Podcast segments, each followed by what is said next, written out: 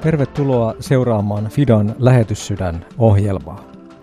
Fida International on Suomen helluntaiseurakuntien lähetystyön, kehitysyhteistyön ja humanitaarisen avun järjestö, joka on perustettu jo vuonna 1927. Fida on myös merkittävä kummilapsijärjestö ja Suomen suurin lähetysjärjestö. Sana Fida on latinaa ja se merkitsee uskollista ja luotettavaa. Fidan noin 200 lähetystyöntekijää työskentelee 40 maassa ja noin 50 henkilöä heistä toimii kehitysyhteistyötehtävissä. Lisäksi sadat nuoret ja aikuiset suuntaavat Fidan kautta vuosittain lyhytaikaisiin lähetystehtäviin ja harjoitteluihin ulkomaille. Visiomme on, rakennamme yhdessä maailmaa, jossa jokaisella ihmisellä on toivo ja tulevaisuus. Monet tuntevat Fidan myös laajasta second-hand toriketjusta ja lahjoitustavaran kierrätyksestä. Tervetuloa ostoksille tai lahjoittamaan. Tässä Lähetyssydän ohjelmassa soitamme aina yhdelle lähetystyöntekijälle tai kehitysyhteistyön ammattilaiselle ja kyselemme ajankohtaisia kuulumisia. Minun nimeni on Jyrki Palmi, toimin Fidan apulaistoiminnanjohtajana ja tällä kerralla soitamme Pekka Ahoselle.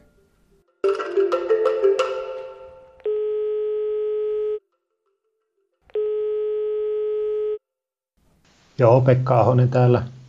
No, tervehdys Pekka. Jyrki Palmi soittelee Radio Deista ja Fidasta. Mistä päin, Pekka, vastasit mun Teams-puheluun? No, kiva kuulla sun ääntä pitkästä aikaa. Mä oon Keniassa kotona tässä äh, omassa pienessä toimistohuoneessani. Äh, voisiko tätä nyt tämän paremmin kuvata? Niin, niin. Eli Kenian Nairobissa näin oleta, eikö niin? Joo, tultiin tänne vuodenvaihteessa äh, Fidan lähettämänä Kenian Nairobiin ja täällä Nairobin aivan pohjoisessa reunassa entistä maaseutua, niin täällä on tämmöinen pieni äh, omakotitaloalue rypäle oikein, niin täällä on meillä mökki Okei. tai koti. No sehän kuulostaa oikein mukavalta, mutta kerro Kerro Pekka, että kuinka arki nyt on siellä lähtenyt sujumaan, kun vasta, vasta vähän aikaa sitten tosiaan olette sinne muuttaneet?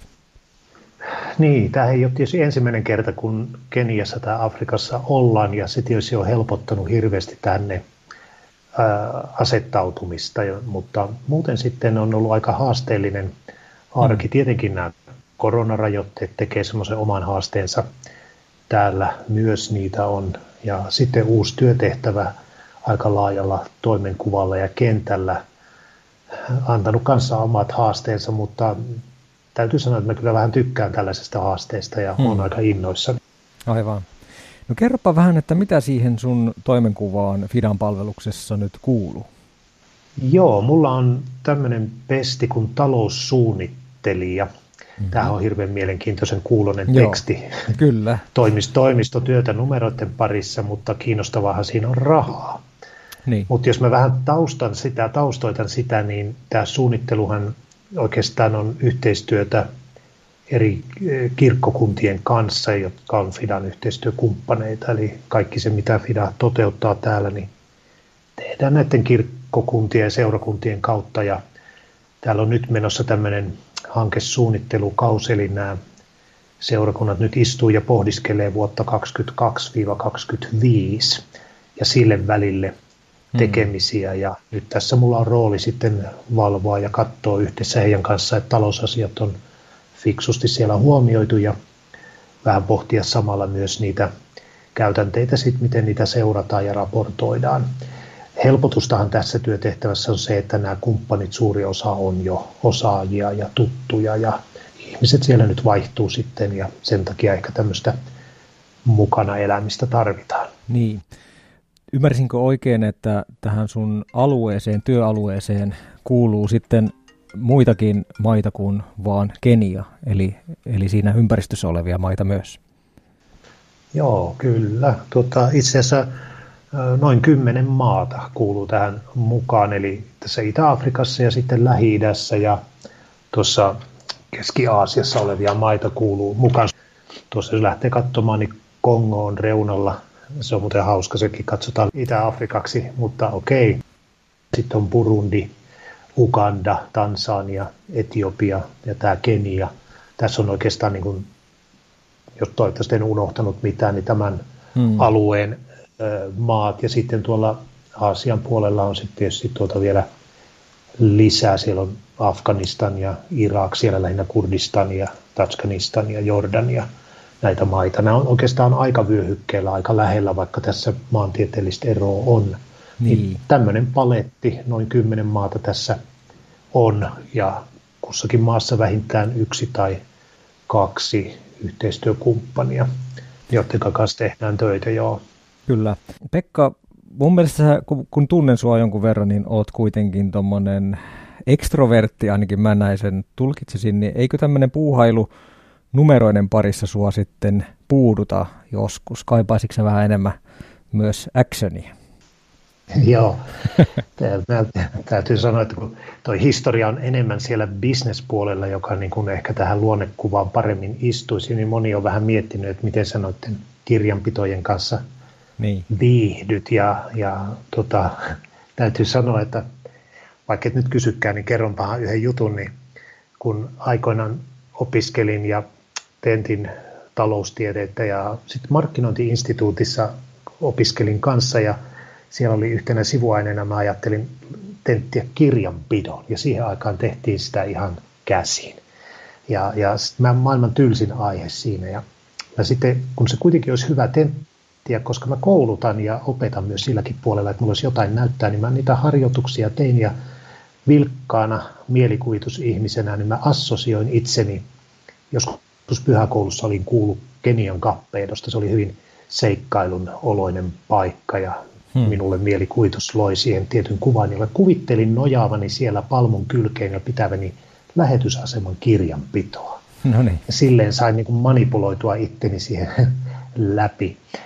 No täytyy sanoa, että ehkä toi numeroiden kanssa työskentely, niin siinä vähän auttaa nykyiset Excelit ja tämmöiset, jotka pyörittelee numeroita enempi. Et mua enemmän on kiinnostanut tämmöiset niin logiikat ja systeemit, joilla viedään ja syy-seuraussuhteet. Ja kyllä tämä sopii oikein hyvin vilkkalle ekstrovertille ja mielikuvitukselle näin. Kyllä tämä menee. Joo. Kyllä tässä selviää. Mutta tämä on oikeastaan tosi mukava kuulla, koska tarvitaan näitä ammattilaisia kehitysyhteistyössä ja, ja sulla on talentit tähän, niin, niin se, on, se on juuri se, mitä tarvitaan ja varmaan rohkaisuna muillekin, että tämmöisiä työtehtäviä voi tehdä myös niin kuin monenlaisen ammatin kautta ja osaamisen kautta. Mutta hei, mennäänpä tuohon koronatilanteeseen vähän. vähän. Kerro, minkälainen tilanne siellä Keniassa nyt tällä hetkellä on tämä koronatilanne. Täällähän, jos katsoo noita virallisia tilastoja, niitä voi vaikka googlettaa, niin näyttää siltä, että toinen aalto on jo tuossa joulu, tam, tammikuun puolenvälin aikaan tullut aika lailla alas ja, ja tuota, nyt ollaan aika lailla pienissä koronalukemissa. Ja kyllä se varmaan suuntaantava vinkki, tieto tällä kertaa on, mutta ehkä se nyt kuitenkaan ei ole niin huolestuttava kuin tällä hetkellä Suomessa. Korona näkyy täällä sillä lailla, että matkustamista vältetään – Tietysti työnantaja on jo meille antanut ohjeen, että kaikki mahdollinen matkustaminen, mitä voidaan välttää, niin se vältetään.